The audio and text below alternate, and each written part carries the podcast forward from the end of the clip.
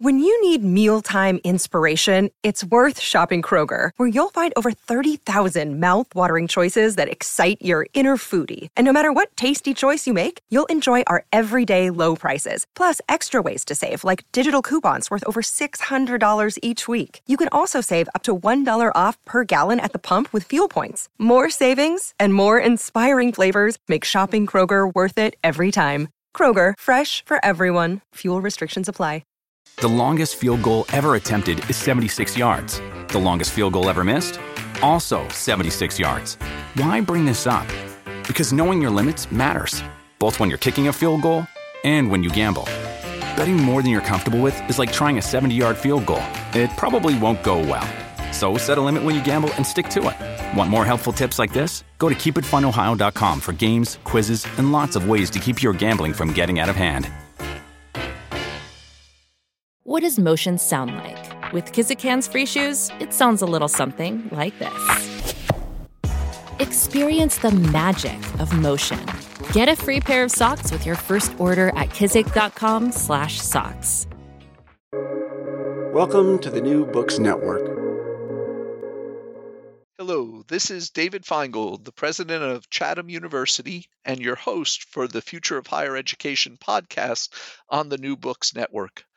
I'm here today with Richard Freeland, President Emeritus of Northeastern University and author of Transforming the Urban University, that details his leadership of Northeastern from 1996 to 2006.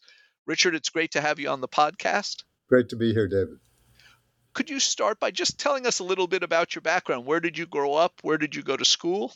Uh, ha- happy to, because uh, it is connected to this the story that we want to explore today. So I grew up in a small town in New Jersey, went to Amherst College, um, and uh, then to Penn for graduate school.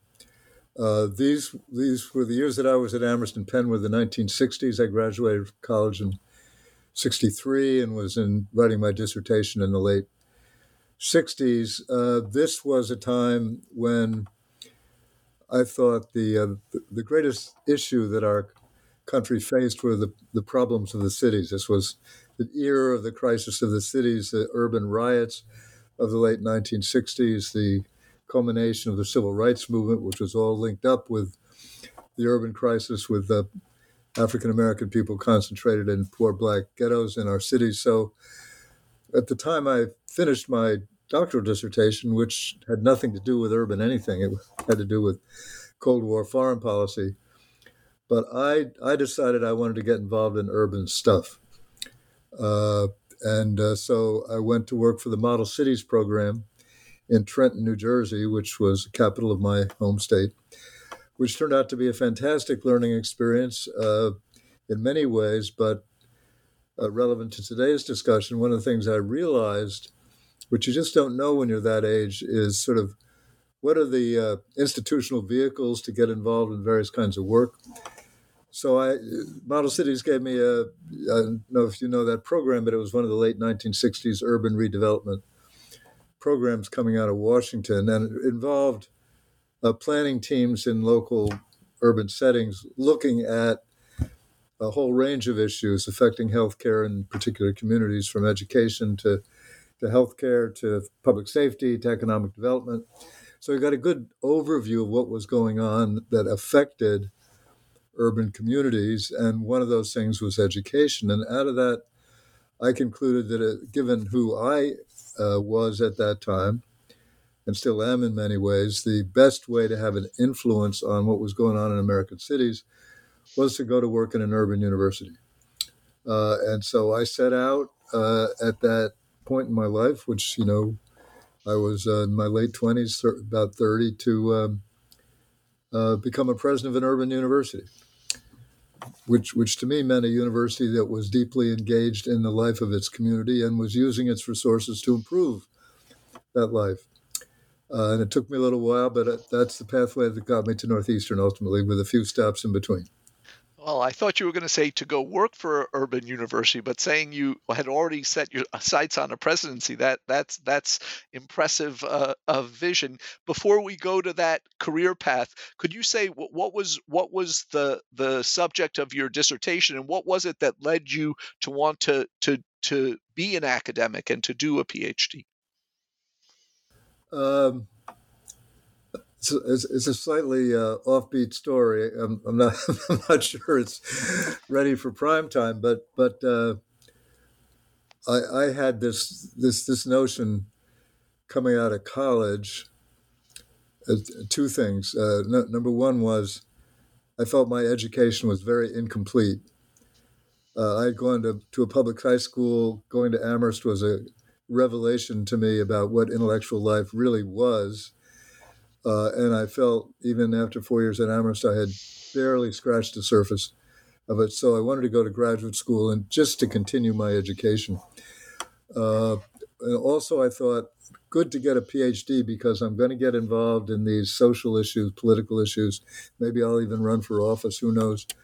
Uh, but I'm going to need some fallback position because that's not a, a safe career path. So let me get a PhD because that'll be a really interesting thing to do. Uh, let me write a dissertation, and then I'll go to work and doing what I want to do in public policy work. And at some point, I'll probably uh, go back to teaching and want to teach at that point. But it was so it was both an intellectual growth exercise and it was a kind of a insurance policy in case the rest of my life didn't work out the way I hoped it would. And given given your interest in policy and whatnot, what was it that led you to choose a foreign policy topic for for for your dissertation? Uh, I had grown up in the 1950s uh, in a Eisenhower Republican family uh, and had been struck by the, the, the, the preoccupation of the country with the communist threat. Uh, which, as I started to study the history of the country in that period, didn't make any sense to me because that was a period of great prosperity and and uh, uh, really security for Americans, and yet there was this fear out there that somehow the communists were going to take it all away from us. So I, I started in, in, graduate school, sort of looking into that problem, uh, and the problem I ended up focusing on was where did McCarthyism come from? Uh, what what caused it? Uh, my dissertation was titled and was published ultimately by Knopf, uh, "The Truman Doctrine and the Origins of McCarthyism," and I, I, ended up exploring the interaction between foreign policy and the politics of foreign policy, and the development of McCarthyism. And basically, I, I advanced the argument, which which I still believe in, and which got some traction in the profession that in order to sell Cold War foreign policy, particularly foreign aid, to a Republican Congress that didn't believe in foreign aid, uh, the Truman administration had to use the communist threat. And so it, it tremendously exaggerated the communist threat uh, in order to, as Senator Van Vandenberg told the president at the time, if you're going to sell this policy, you're going to have to scare the hell out of the, the American people. And that's just what he did. That's just what he did. And then and then lost control of it. Once he'd let the anti-communist genius out of the bottle, it was turned back against him. And you know, as you know, Truman became you know one of the people who tried to push back against it, but he had also earlier in an earlier time promoted it careful what you unleash. And uh, we're doing this interview on election day, so we could probably devote a whole episode to potential lessons from that for our current day. But I, I want to dig into your book and, and your time at Northeastern. So, if you'd set your sights on becoming an urban university president so early in your career, what did you? How did you go about? looking for and navigating the, the, the jobs that would eventually lead you there? Um, I decided I wanted to live in Boston. Having lived in Trenton for a year, I thought um, I wanted to be in a real city. My family had roots in New England. Uh, uh, I felt a cultural affinity for Boston. So I said, let me go to Boston and start there and see if I can get a job somewhere in the Boston uh, within the first week that I was uh, in Boston trying to figure out what to do with myself, uh, I drove past a building that said University of Massachusetts, Boston. I said, There isn't any University of Massachusetts, Boston. I, I, know. But it turned out there was, but it was just getting established. Uh, and it turned out that the president of the University of Massachusetts at that time was a guy named Robert Coldwell Wood, who had been the Undersecretary of Urban Development in the Johnson administration and had become the secretary in the waning years of the Johnson administration. And he was the father of model cities. Uh, so I wrote him and said, uh, Here I am. Uh, I, I love model cities. I, I now want to get involved in urban higher education. Can you give me a job? and uh, he hired me on to be you know one of his junior staffers he was just building an administration i went to work at umass boston uh, courtesy of bob wood uh, and stayed there for 22 years as we built. Had a great time. Uh, did five or six different jobs in the course of that time i ended up as dean of arts and sciences. Um, and uh, meanwhile wrote a book on the the evolution of universities in the post World War II period. Uh, and uh, and then uh, went to the City University of New York as a chief academic officer for four years, and that's when the Northeastern presidency opened up. And in my mind, uh, Northeastern was like the perfect match for what I had wanted all along, which was a, a real urban university. Northeastern was the urban university in Boston. Uh, locally oriented commuter institution, deeply involved in the life of life of the city, um, and uh, I thought a perfect vehicle for my for, for, my ambitions. I did not know at the time uh, I applied, or even when I took the job. I'm embarrassed to say that Northeastern was in deep trouble as an institution, precisely because UMass Boston was suddenly developing, and the territory that Northeastern had long occupied, which was essentially the urban university for Boston, was suddenly being encroached upon by an institution with a good brand that charged about 25% of what Northeastern charged. And Northeastern was an inexpensive private. And so the kind of kids who used to have to go to Northeastern because it was the only place they could afford to go because Northeastern always had this co-op program, which is what it was known for. But what was it was really a form of financial aid. You could go to Northeastern, go to school for a semester, spend all your money, go to work for a semester, earn the next semester's tuition, go back to Northeastern. That's how you navigated Northeastern. But that wasn't competitive, uh, low cost, good quality. So Northeastern was losing altitude rapidly, and needed to reinvent itself as a much more competitive and selective university to justify the price of private higher education. That became my charge. That's what I was hired to do figure out a way that you can take this commuter university, well known as a blue collar commuter local institution, and make it uh, make it more competitive and selective so we can stay in business. And I'd love to come back to that strategy, but just a couple of things on what you shared about your journey there. So, um, at UMass Boston, I think it would must have been very exciting. I had an opportunity during my career to join the Keck Graduate Institute, the newest of the Claremont colleges, just as it was being formed and so it was part of the founding faculty so to be at an entirely new campus as you were working directly for the president i would have thought that would have been a, a very kind of stimulating opportunity to have. Oh, it was, it was a young man's dream. I remember, you know, biking to work. I was living up in the, you know, the only housing I could afford in Boston at that time, up in Brighton. Uh, so I biked into work, and I thought every morning, you know, I'm just living a dream here. This is, I can't imagine anything I'd rather be doing. It was, he was a great guy. He was an inspirational mentor, real charismatic guy. He had all the right values. Uh, was a serious academic. You know, he'd been the president of uh, of Lawrence College in Apple in Appleton, Wisconsin, or Lawrence University, maybe. in Appleton, Wisconsin. He knew what for he had a Princeton PhD, so he had serious academic credentials, but he wanted an institution that that was deeply in the heart of the city and involved with the city, and he loved my model cities experience. We ended up hiring my former director of model cities from Trenton to come up and build an urban outreach program for UMass Boston. So, so I, you know, I was involved in designing two new colleges. I became dean of two different colleges. I, I ran the planning office for just one thing after another. It was just just great.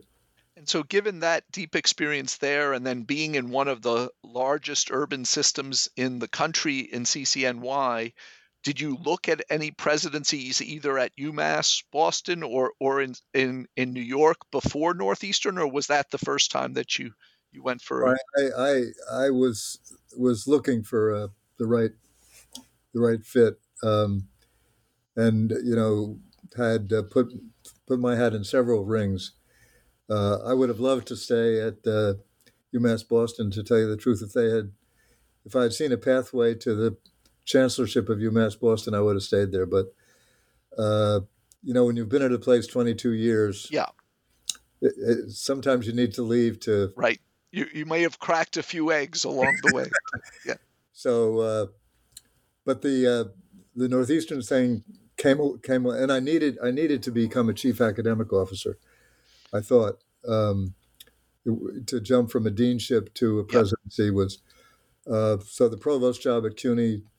I, I always uh, thought that you know that was a step toward a presidency that I needed to make my my book my big book on universities came out at just the time I became provost at uh, uh, at uh, CUNY. And interestingly enough, the, the, the, Northeastern presidency became vacant during my uh, third year at uh, CUNY. Uh, and um, I, I, I, said to Elsa, whom you know, my wife, uh, this is the best job for me in American higher education. I can't I can't imagine. You know, it's it's Boston. It's it's the private. You know, this is perfect for me. And it turned out, my book had been about the uh, a, a, group history of eight universities in Massachusetts between 1945 and 1975, one of which was Northeastern. So I knew a lot about the place. When I came up for the interview, they had my book lying on the table. They said, "Tell us about the book and what did that book teach you about what we need to do?" I, I, I said, "I know exactly what you need to do because I've been studying this for the last." So, it just it all just kind of was serendipitous, worked out in a wonderful way. So, so given that deep, you know, you it's very unusual that you'd both worked at a place for 22 years where effectively you you were a significant cause of Northeastern's problems because UMass Boston was taking their traditional students and you'd studied its whole history. So why did their troubles take you by surprise when you took the job? Because I would have thought you would have had deep, deep yeah. multiple sources to tell you that that the challenges you'd be facing. It was a it's a very good question, and I, I, the answer is probably doesn't were down to my credit, but I I ended my chapter on Northeastern more or less saying, I don't think this model is sustainable. But then I went to New York and I sort of lost touch. And I think I just hadn't read the papers carefully enough uh, for the last couple of years about what was going on in Boston. Uh, and uh, the the, uh, the search committee didn't go out of its way to to explain the, the, difficulties that the school was in. They, they were trying to attract a president. yeah. uh, but it turned out, you know, it turned out to be an incredibly interesting challenge because I said, okay, uh, I love the fact that this is an urban university. I don't want to make it not an urban university. I, I don't want to, you know, just go go the path of building residential facilities and you know making it yet another well loved. So how do we how do we remain? What does it mean to be an urban university? Because the standard meaning of that, as you know, is a kind of a, a modest quality commuter institution, not very selective, but a place of opportunity for young people who can't afford anything else, and and a, and a place that uses its institutional resources to help its community. So, what can you keep from that uh, and still be competitive? Uh, and you know, I, I, realized that we had we had to become more selective. Uh, we had to become less local. Uh, we had to become residential, but that didn't mean we couldn't be deeply involved in the life of the city. It didn't mean we couldn't be focused on uh, helping the urban community of Boston. It didn't mean we couldn't enroll kids from the Boston public schools. We just had to do it in the context of also becoming a first class university. And so that's what we set out to do. To, and can you say a little bit um, more in terms of in formulating what that strategy would be? Were you able to draw lessons from from your book academia's golden age and that study of the eight Massachusetts universities, did that help shape how you were thinking about what Northeastern needed to do? I uh, I concluded from studying those universities that, that there was a well worn path from where Northeastern was to security, uh, institutional security. In particular, Northeastern had always been one of three private urban universities in Boston. The other two were Boston University and Boston College.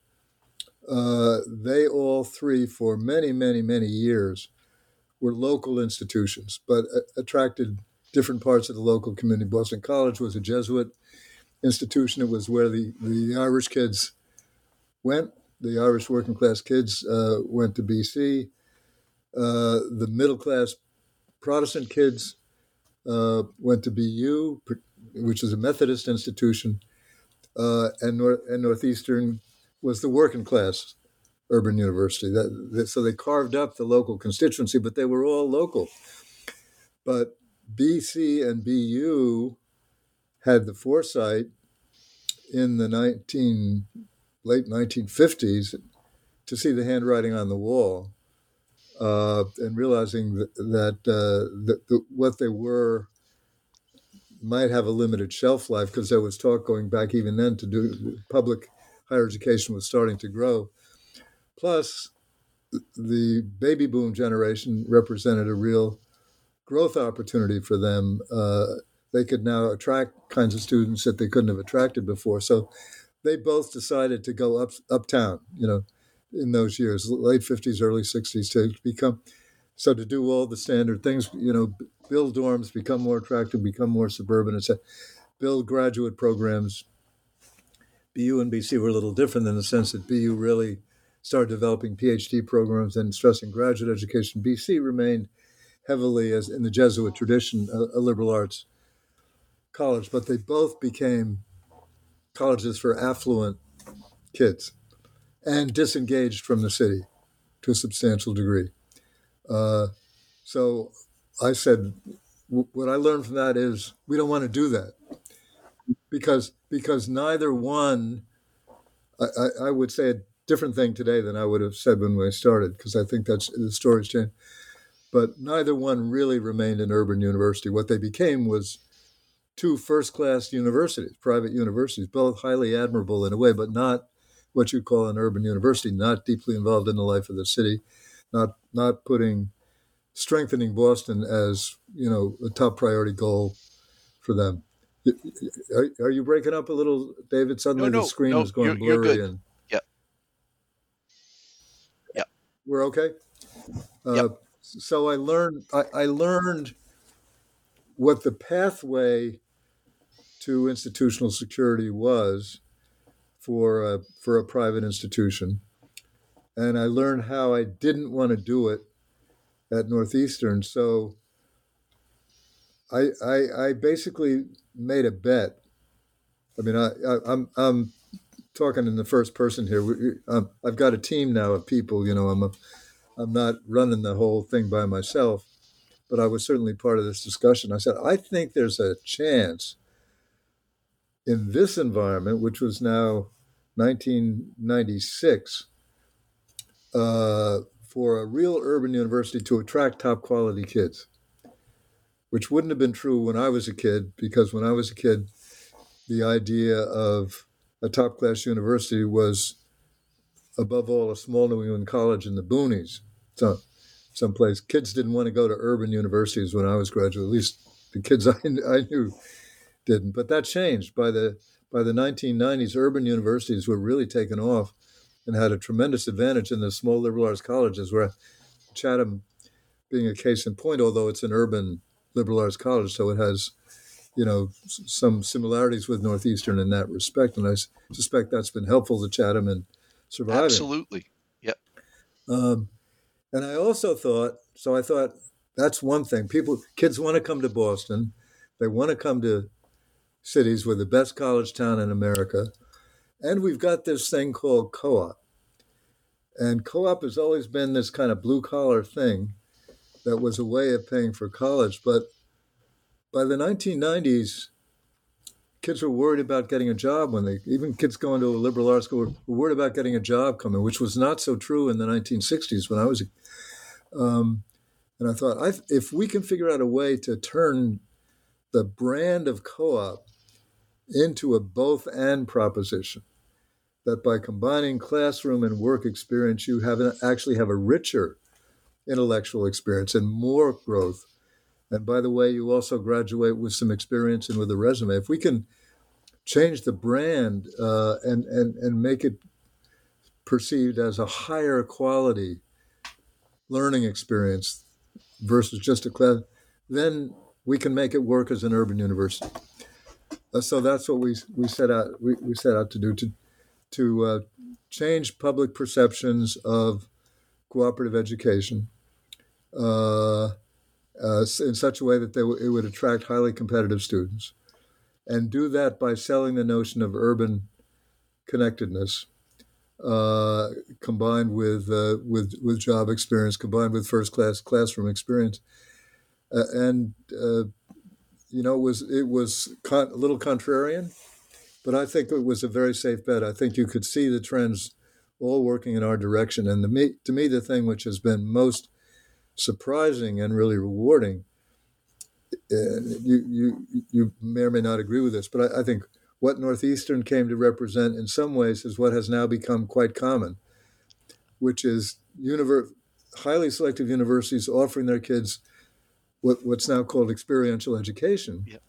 But it's just a variation on the co op. It's a fancy name for what co op was. Co op is, if anything, a little more powerful, actually, because it's a full time work experience, heavily supported. But I, I, I think that model has become the dominant model Yep. E- even at, I don't know if Chatham is doing that, but I, but I bet We- you're offering We, yeah, we were, internships right, and you're advertising that, and you're saying, "Come to Chatham and get a classroom." absolutely. Every, every student needs to have at least one internship. Right, Um, right. but but and I think you're absolutely right in that it, in retrospect, given where the country is now, that bet seems like an obvious one. But as you shared in your book, given that both BC and BU had gone from regional to national universities and succeeded, it wasn't that everybody immediately embraced the idea that co-op was the right strategy. So can you talk about what you did to build the consensus and that th- this was the right bet to make? Um, well, there were there were people at Northeastern who didn't believe that. Northeast, Northeastern had uh, it was a diffident institution. It, it did not see itself as a first class institution. It saw itself as in the shadow of these more successful, higher prestige universities. And there were there were people, you know, I can't give the numbers, but certainly some of the smart people around who thought about this on the faculty thought uh, we we got to get rid of co-op if we're really going to become a first class. That would be the conventional wisdom, uh, and we debated that. You know, but I thought, you know, this is this is this is really the only thing that anybody knows about Northeastern. Once you get past Route 128, which is you know the the, the belt around uh, the highway belt around Boston, uh, co-op is a is a real value here. Plus, we believed in it. We just plain believed in it as an education. I mean, you, you you talk to anybody who had anything to do with Northeastern over the years, and and they would say, you know, this is really, particularly, uh, you know, employers and adults, they would say, this is a great thing. It's an undervalued stock. This is a And- marketing. This is a marketing. And part of strategy, right, is what, how do you differentiate? And this was your Yeah. differentiator, right? This this was it. So Yep. why would why would we give it up? Why why would we give it up? What it was was uh, uh, two things. Uh, uh, it was a marketing problem. We needed to change perceptions, both of Northeastern and of co-op, and it was a design problem because uh, co-op had always been viewed by Northeastern primarily as a way to finance education. We got to make sure the kids have a job. So the way the co-op department at Northeastern was evaluated was, do they all have jobs? What percentage of kids have been placed in jobs? And that meant they weren't as selective about the quality of those jobs as we needed to be. So the, the first thing we had to do was turn co-op itself into a high quality learning experience.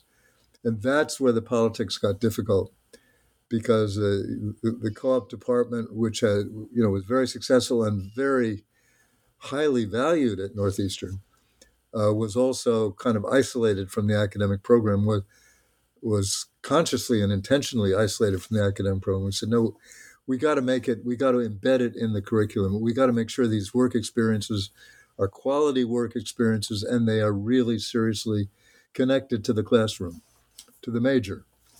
Uh, so persuading the co-op professionals that that was a good idea, persuading the academic faculty, which had mostly had very little to do with co-op, that that was a good idea, uh, because it had im- implications for their work as well as for the co-op.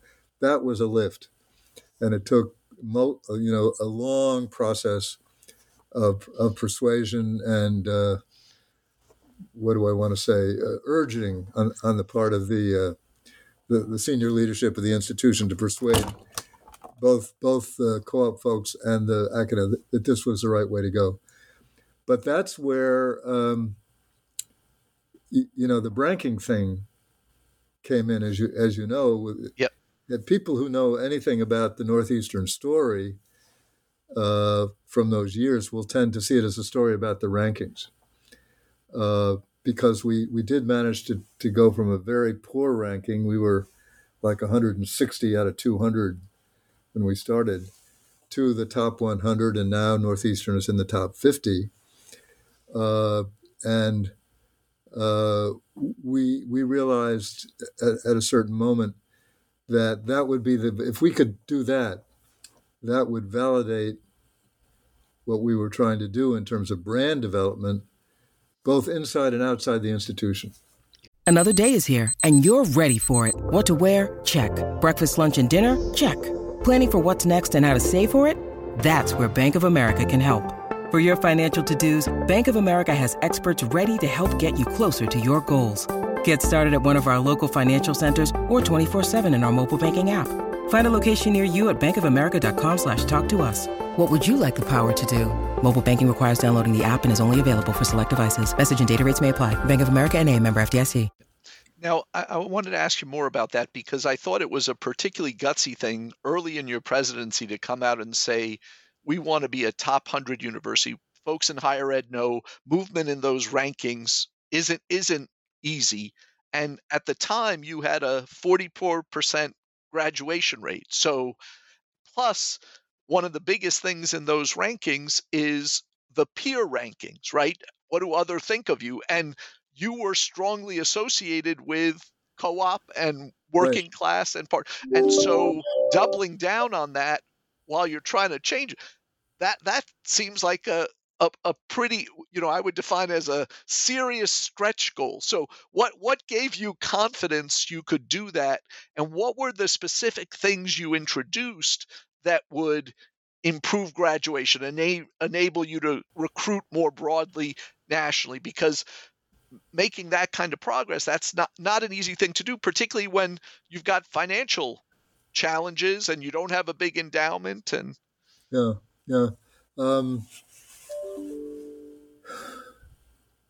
to tell you, I mean, a lot of people said, people people laughed when, I said this top 100. So we're going to be a top 100 university.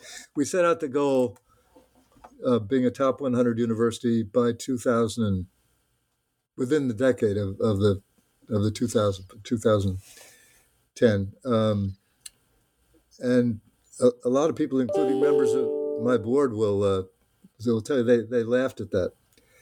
Um, and faculty members thought it was, you faculty members have total disrespect for the rankings, as you can imagine. I mean, what, what could be more crass? Um, but my thought was two things. Uh, number one, Northeastern doesn't really have a choice. Doesn't really have a choice. If you look at the rankings, uh, the private universities are all clustered in the top half and really the top quartile. Uh, the lower tier ones, we were we were down there with a, with a bunch of publics. I said, you, you can't have a high cost private. You know, we, we can't charge what we're going to have to charge, and be ranked where we're ranked. It just doesn't work. So, uh, the reason why you, you make this bet is because you don't have a choice. We got to get there. So I figured there are two options. One is we succeed and then we look good, and the other is we fail, uh, but then the institution fails. So uh, just from a, from that point of view, I thought this is this is what I need to do as president. This is what I owe the institution. But I also, David, you know, I really, I, I, I totally believed that what we could do would be an, an educational enhancement. That we that we, if we did it right, we could offer students a value proposition that was strong enough to attract top students. And that's where the redesign of co op and the embedding it, uh, the, the, improvement of the jobs, the whole strengthening of the support system for co op, we were really the gold standard in co op. Northeastern was spending about $10 million a year. I'm sure spending a lot more now. When I became president, on co- every department had a full time co op counselor whose job was to was to do job development and support kids if the department was as you know 15 or 20 they had two or three. I mean we had really invested in supporting it so there were there were things about the program that were weak and needed to be improved but the core investment was there and the world regarded us as the co-op as the gold standard in co-op. P- people thought more highly of it than we did actually as, as an so i figured we, we really have something we have an undervalued stock here. That that was my view of it. So if we can redesign the co-op program, if we can leverage the attraction that bright kids today have to cities, and that bright kids today particularly have to coming to Boston, and if we can build the facilities that build the facilities that make it attractive and then market this thing correctly we can we can make this thing work we can make this thing work I hired a uh, an absolutely brilliant woman in terms of this the the admissions thing. A woman named Philly Mantella. She's now the president of Grand Valley State in Michigan, and Philly brought um, Northeastern into the modern world in terms of enrollment management. She was a real wizard at the kind of financial aid leveraging and data analytics that teach you how to make the best use of your financial aid dollars. Uh, plus, she was a first class administrator and attracted for. So she built a, a world class admissions office. Um, she built a, a, model of you know financial aid leveraging, which was uh, best in best in class. Uh, and so we we really, from a fairly early time, were able to start to inch inch inch up. Um, and were there beyond the co-op piece, were there other things you did to because a key part of that that families, particularly if you're asking them to pay more, are looking at is graduation to get from where you were to you know close to those aspirant peers. You, you obviously you had a good enrollment manager. You strengthened co-op. Were there other things you did that helped to move the needle on that? Well, we, we, we invested enormously in uh, graduation rates and retention. Philly headed, uh, she became a senior vice president. She was uh, in charge of the kind of cradle to grave student student experience. Uh, so you know, following all the all the research on on retention, uh, from you know early warning systems to more student support, to mobilizing the faculty to take this seriously. Um, we we built a it was our number one institutional goal substantively was to st- strengthen retention and uh, and we we were uh, in in conjunction with a more effective admissions effort, we were really able to um, uh, t- to move that needle pretty pretty. In fact, that's one of the things that persuaded me we could make the top 100 when I saw how rapidly we were moving the needle from the 44% toward.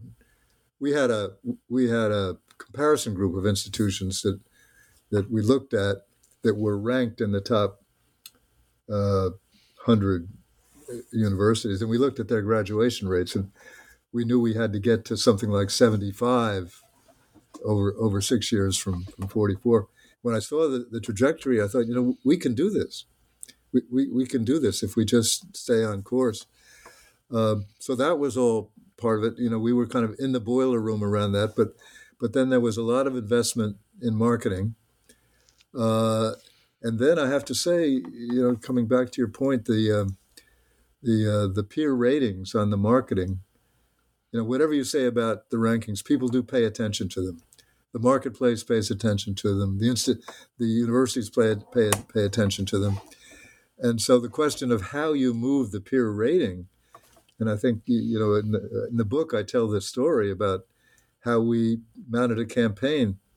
I had a couple of political guys in my community affairs office, and they said, "You got to think about this like a like a, a, a political convention.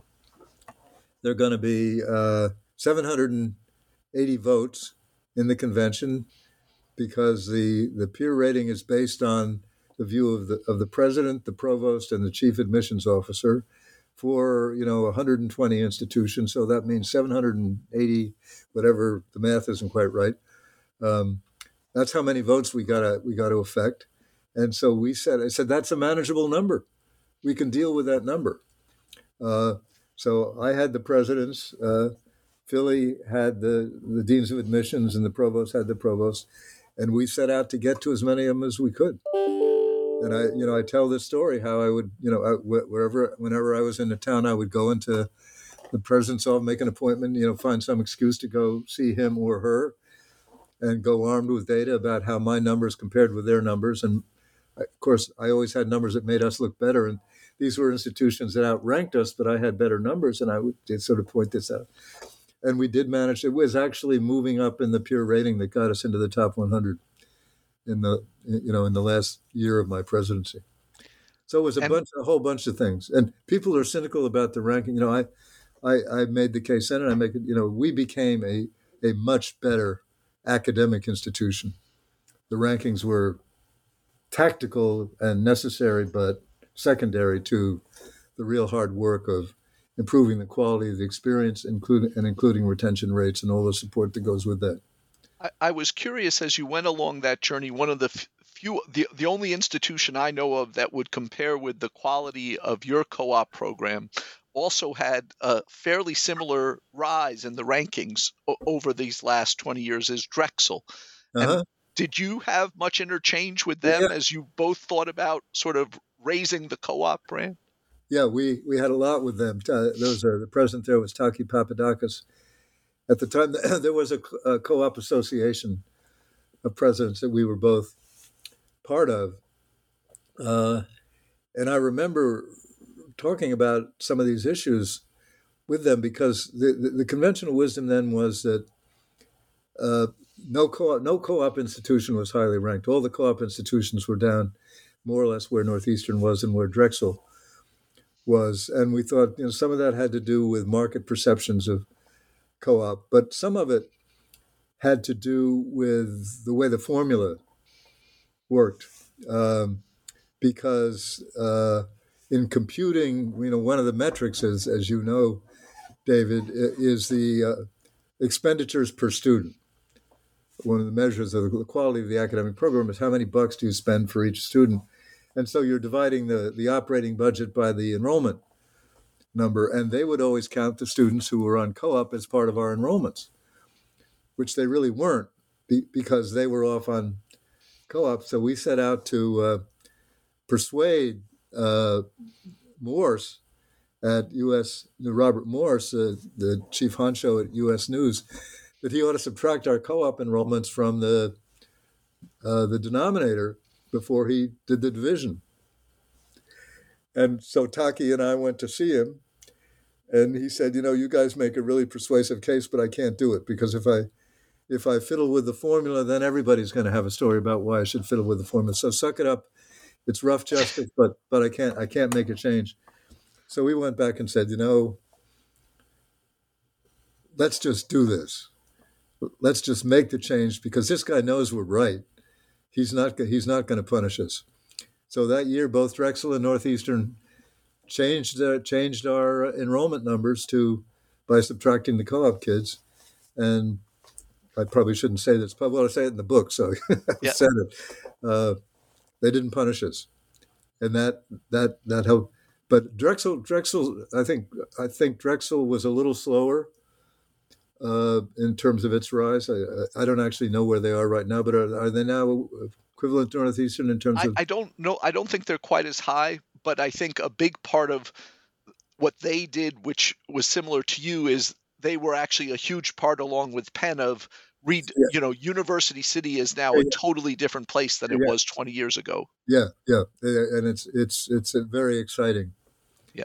thing, and I I, I know they Taki unfortunately died much too young, uh, right about that time, and I think they, they but then they had a very very successful president who later became, I, I think he was the um, the vice president of Penn with uh, when when Penn was kind of building its urban and Penn was kind of a model for me because I thought you know they are really involved with the city in a, in a great way, uh, and yet they're an Ivy League institution. You know that shows me you can combine being urban and uh, and that vice president I think is now the president of Drexel.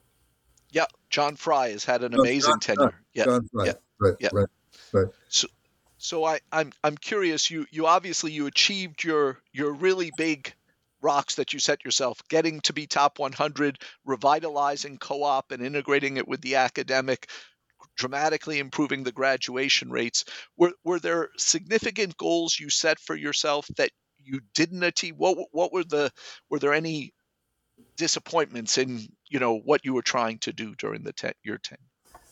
Well, I think the biggest the big the biggest weakness of my presidency uh, was in the financial area. Northeastern was a very tuition dependent, enrollment dependent, tuition dependent institution. It was obvious we needed to be more effective on the philanthropy side and on the fundraising side and uh, we did okay, but we, but not as well as we needed to.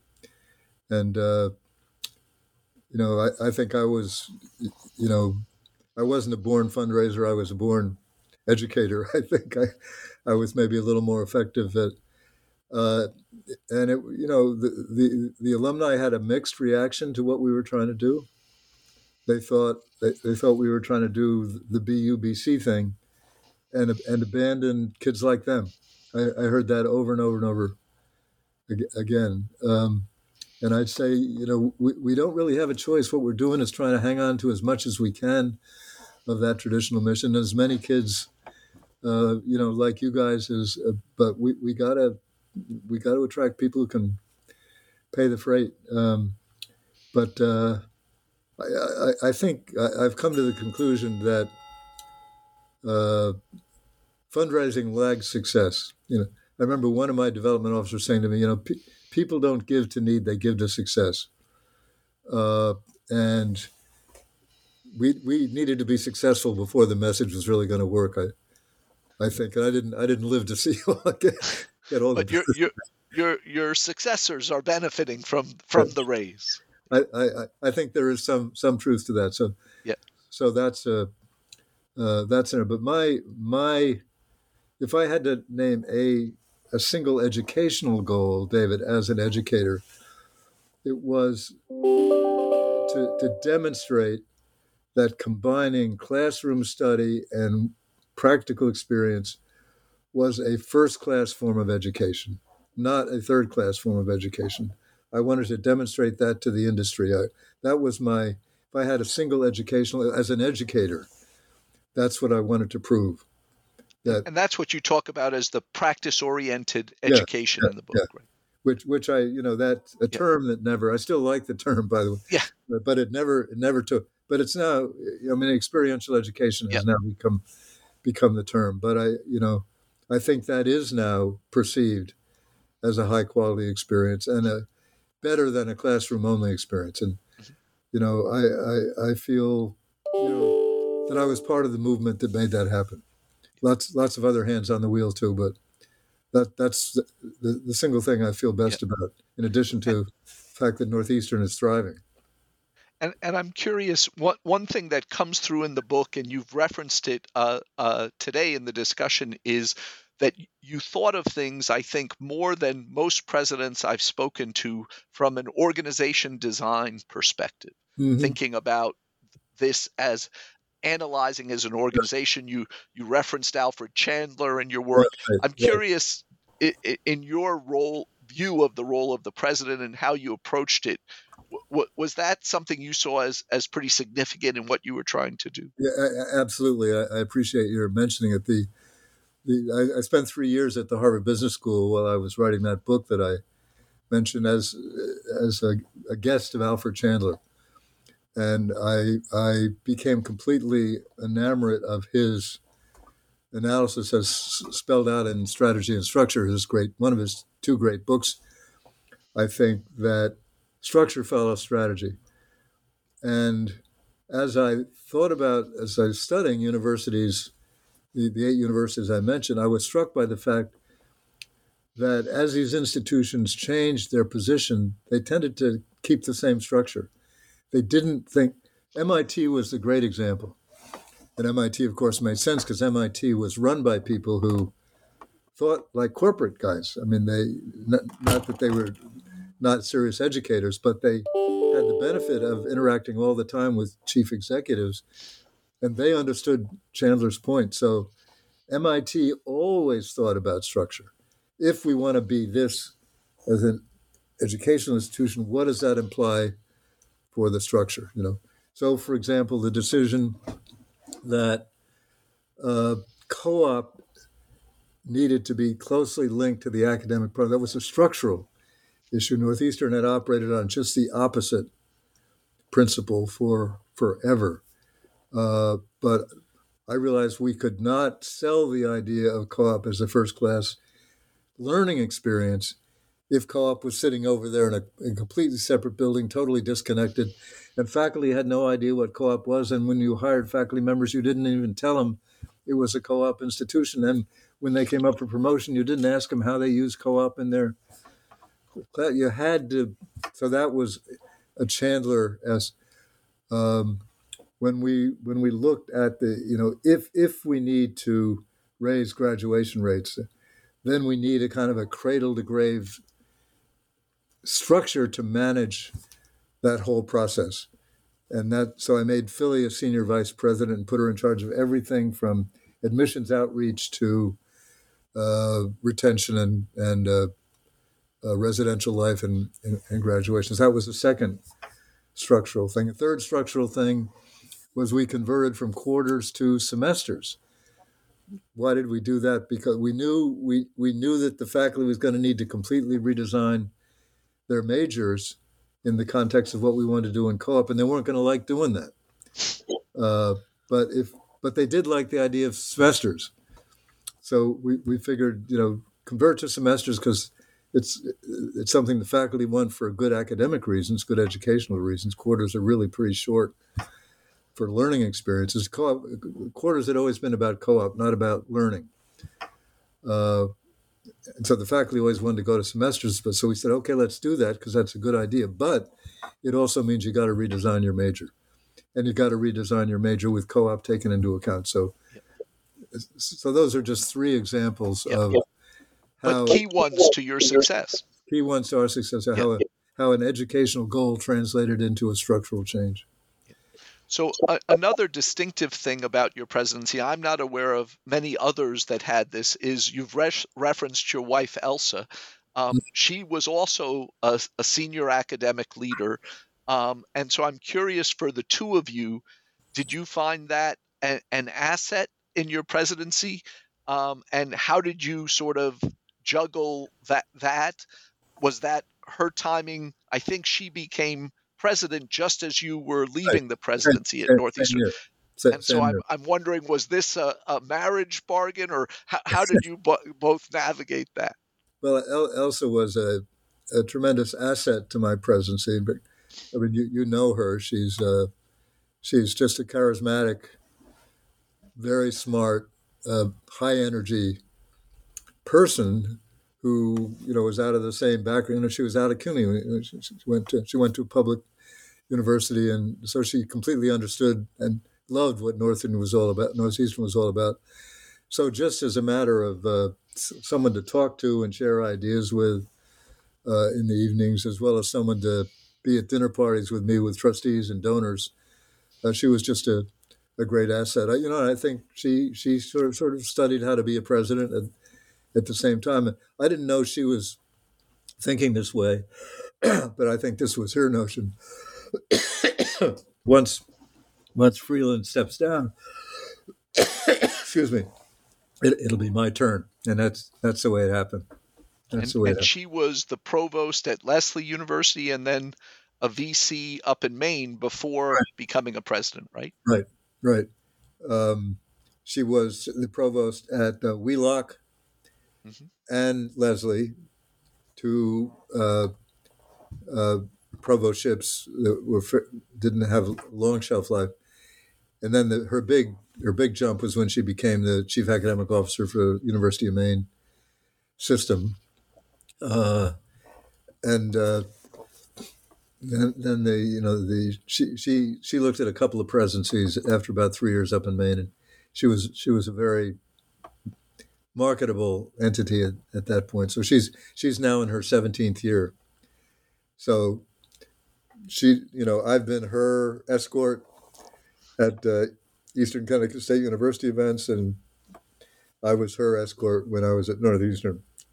And and have you have you come across any other couples that have had both both of them be uh, presidents or provosts? No, I've not, and I've been a little uh, I've been a little uh, surprised actually that I would think you know be, because you know the the two career couple has become pretty standard and yeah it's no, no shortage of two career academic couples but both doing it yeah. Yeah.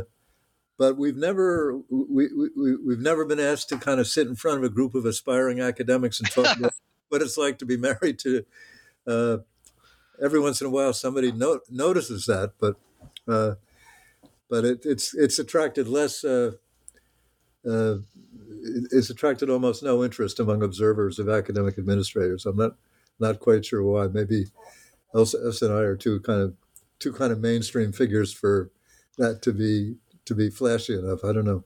I don't know. But it's been great for us. Yep. And it's, I'm it's curious. Never a source of tension. And and you know one potential downside to that is because the presidency is such an all consuming thing, it's tough when both have very demanding careers, whether they're also in academia or not. Did, did you find, because the entertaining aspects, those other things, has that been a chat? Was that a challenge at all? Uh, no, but but um, only because Elsa is who Elsa is. I think I, I met, tell this story in the book that you know when, when I came up to Northeastern. She she stayed in New York for a while, uh, and for the first year or so, I was in Boston by myself. And I used to get up at four o'clock in the morning, go to the office, and I'd work till eleven o'clock at night, with short breaks for for meals.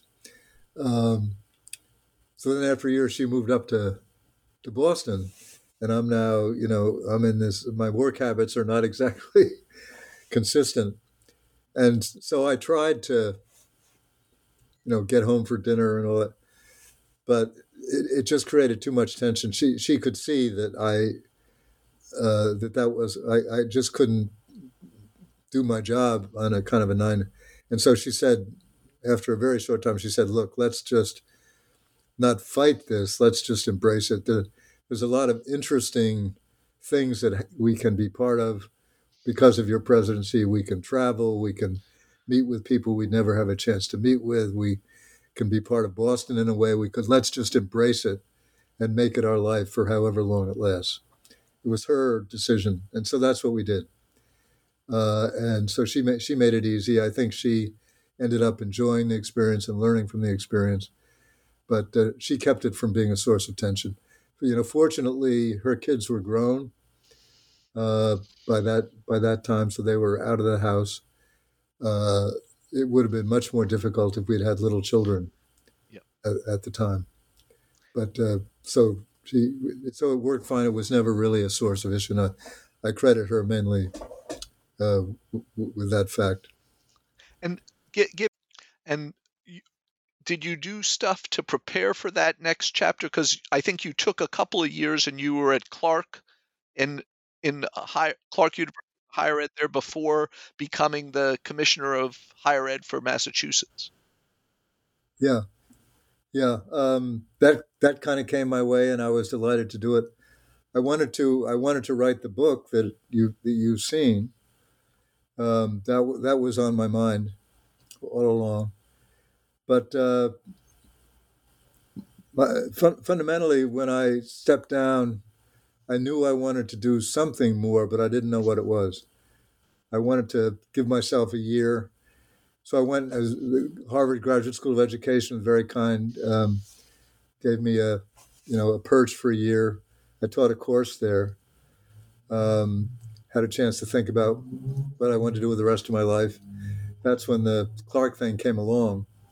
You know, that was a great perch, but the, the commissionership was the perfect next chapter for me. I got a got a chance to deal with the public sector and learn about dealing with legislatures and public higher education in Massachusetts has always been a concern of mine going back to UMass Boston days, and uh, I thought it'd be nice to have my hands on the wheel of that for for a while. So that was that was a great last chapter. And I'm curious because obviously there's a there's a huge amount of attention now. Um, focus New England, I think, has been at the forefront of it of the demographic decline and what it means for institutions. Right. And so, coming in as you did, were you aware of 2008? That was the major recession.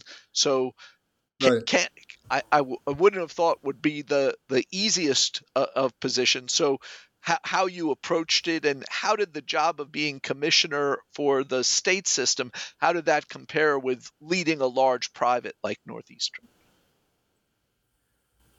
Well it's you know it's it's a totally different experience. You know people like to compare public and private colleges and universities. And i think from the point of view of uh, a faculty member there's probably very little difference um, but from the point of view of a president, there's a world of difference. Um, I don't know if you've ever been in the public. I was sector, at Rutgers you know, before Chatham, so yes, I.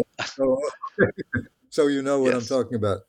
You know, uh, you're you're now not not dealing with donors, uh, but dealing with legislators.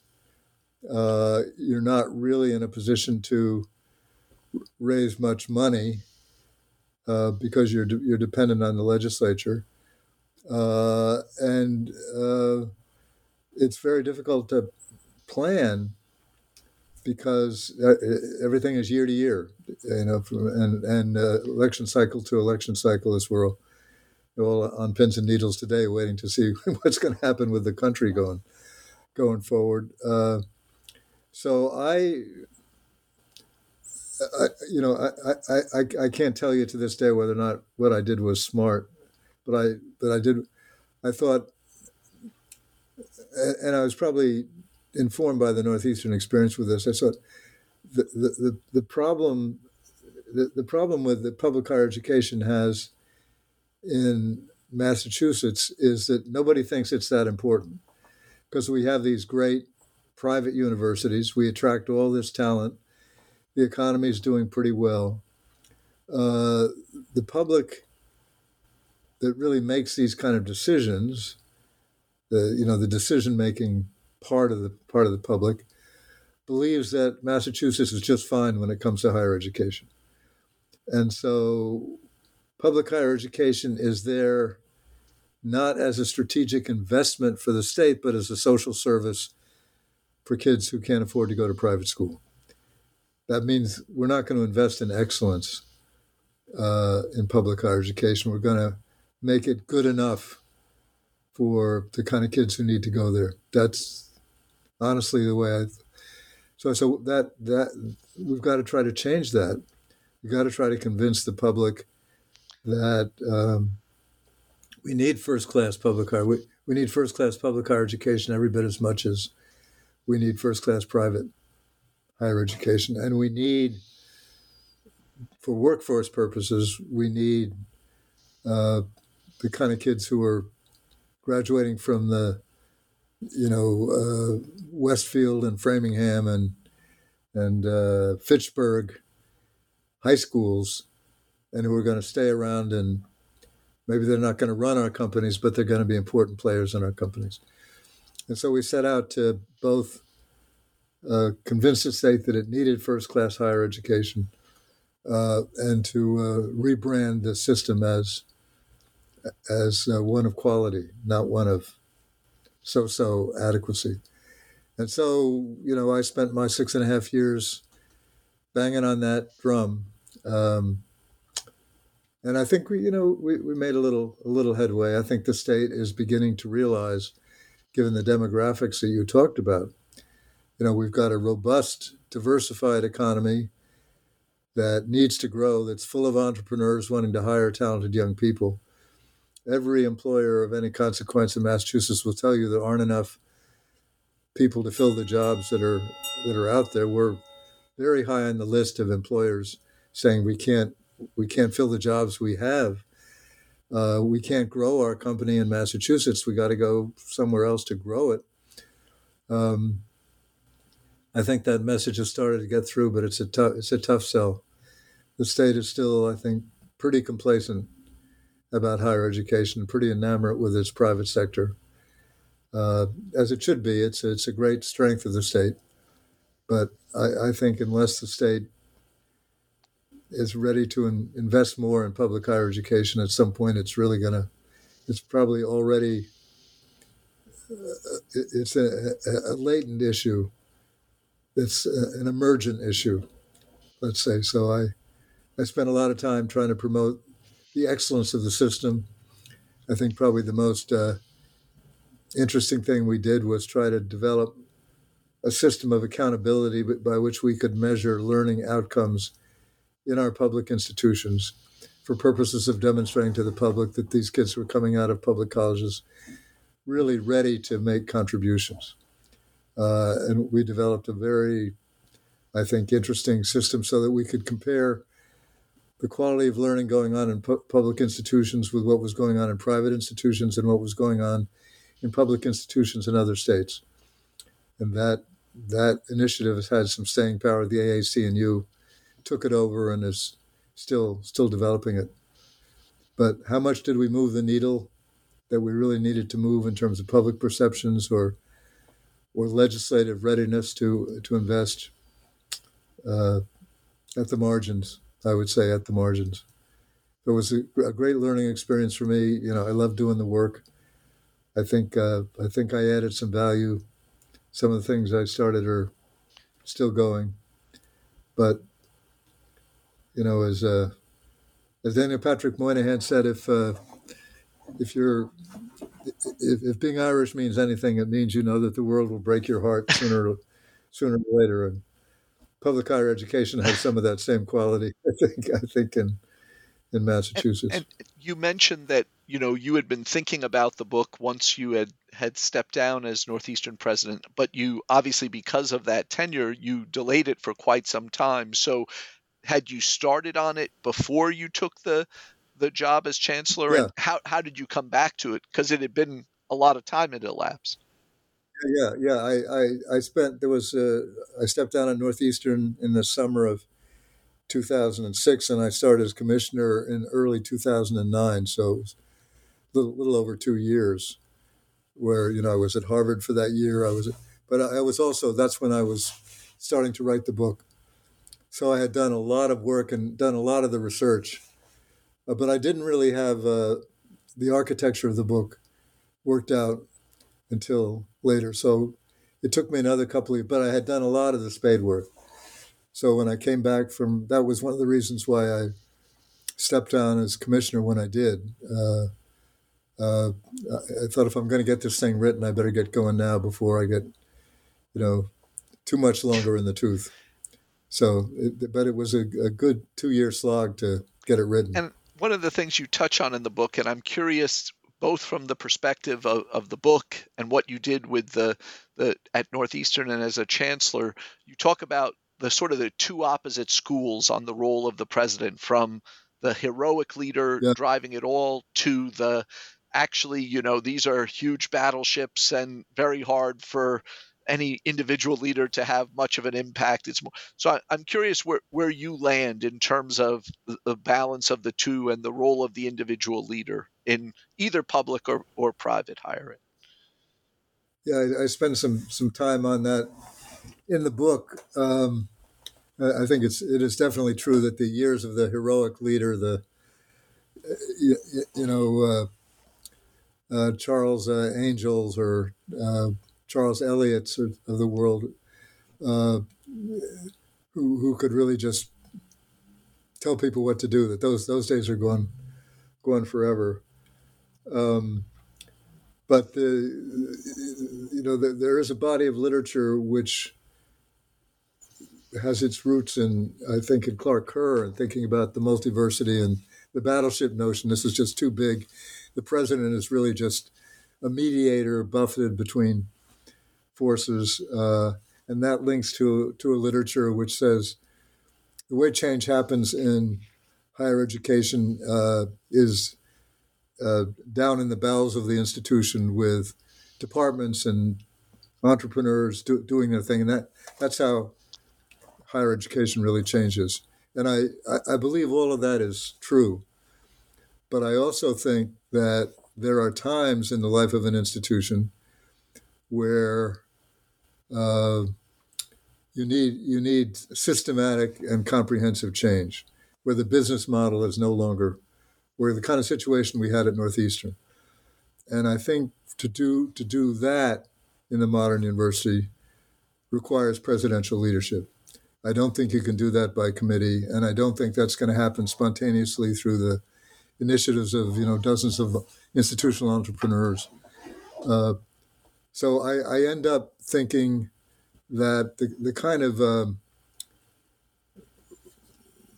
what, what, I think it's a David Birnbaum has written about this kind of entrepreneurial change is one of the great things in higher education that you, you always want chairs and staff people and enterprising people to be inventing new things and changing the institution in ways that are broadly consistent with some vision of what what the institution is, is aspiring to be. But that doesn't add up to systemic change. And if you want systemic change, you, you need a you need a leader and you need a leadership team and you need a, sta- a sustained strategy over time you know, if the goal is how do you how do you move the institution from from where it is to some significantly different point, uh, I don't think that happens without presidential leadership. If you're at the head of a great university, and uh, you know, if you're the president of Harvard, for for example, uh, realistically, you're not going to do that so the, the presidency of that institution involves, I think, figuring out where it's weak and focusing on those weak points and fixing them. But at the end of the day, it's still going to be Harvard and it's still going to be about where, where it is when you started. But that's what that presidency calls for, um, plus all the other you know ministerial responsibilities that go with it. But if you're Northeastern, you know, if you're, and you know, the, the great thing about the academic enterprise, I think, is it is finally you know, a very competitive marketplace. And there are institutions that do need to change and that can change. And that you see, that, well, at one level, the rankings stay pretty much where they are. You know, the Ivy League is still the Ivy League, and it's going to be the Ivy League certainly for the rest of my life, and maybe even for the rest of your life, David. At the next tier down, there's churn. and there are institutions that uh, that can be a lot better than they were, and there are institutions that are going to slide, and that's great for the industry. And the, the, the, the, that's that's where there's room for strategy, there's room for presidential leadership, there's room for real change, and I think that's in an industry which is fairly stable in lots of ways. Being part of that churn is part of what keeps us keeps us strong. And just as a so, final question, so if you're offering advice now to the the next generation of Richard Freelands who are 30 years old and they know they want to be a college or a university president, what what what what do you look back on and say, you know, here here are some things you need to think about, you know, things you can do to to to be successful in achieving that objective? Um, well, I you know I think the first thing is um, know what know what you're about as an educator. Know know why you're in the business, and what what aspect of the business you care about enough to want to promote and spend you know 18 hours a day working on. I, I had that with my notion of being an urban university. That wouldn't be for everyone, but I, but I think being real clear about what you're about and why you're doing it, and not just I want to be a president and I want to be an important guy, although that's obviously real in in some way. But I would say try to be try to be real clear about that because it's going to take up so much of your life and so much of your energy that you better really believe in it. Uh, and and with that as a foundation, then I think there are all kinds of things you need to do to prepare yourself. I think it, it you, you, know, bright young guys can sometimes um, get to top positions too quickly before they're ready to add maximum value. I, I did feel when I became president, I was on the old side. I was 55. I think that's a little old uh, to become a college president. Um, but it had the advantage that I had really done a lot of different jobs in higher education and a, a, a, thing that I would absolutely say is very few college presidents have studied the industry, know the history of the industry. I think the single most important thing I did to prepare for the presidency was, was write the book uh, on academia's golden age, studying those eight universities. I learned so much that I use, watching different presidents and how they operated, seeing how different institutions changed really, you know, I could walk into Northeastern and I knew what needed to be done. Uh, I didn't have to figure it out. And you can spend so much time reinventing the wheel uh, if you haven't really studied the history of the industry. So I would say, prepare yourself, you know, be patient, uh, be a dean, be a provost, uh, learn learn those aspects of the job, uh, study the industry, and know know why you're in the business. One other thing you referenced in the interview that I'm guessing was pretty key in that trajectory was finding the right mentor. So the opportunity you got at UMass to to to have someone who was a real role model in the role. Yep, yep.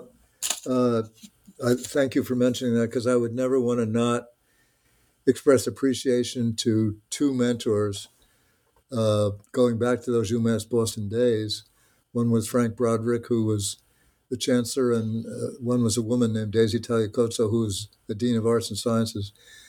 And I learned enormous amount from them. Daisy, for example, was an organizational theorist, and the whole strategy and structure thing uh, relates to that discipline. But uh, having people like that believe in you really matters. You know, you aspire to be a college president, but can you really do it? And both those people helped convince me that I could. And uh, I'm forever grateful to them. Well, Richard, thank you so much for taking so much of your time. It's been really wonderful speaking to you and wish you all the best. Well, uh, and Elsa. Yeah, I, I will send that message. And thank you for taking the time to interview me and including me on your list of uh, books about the future of higher education.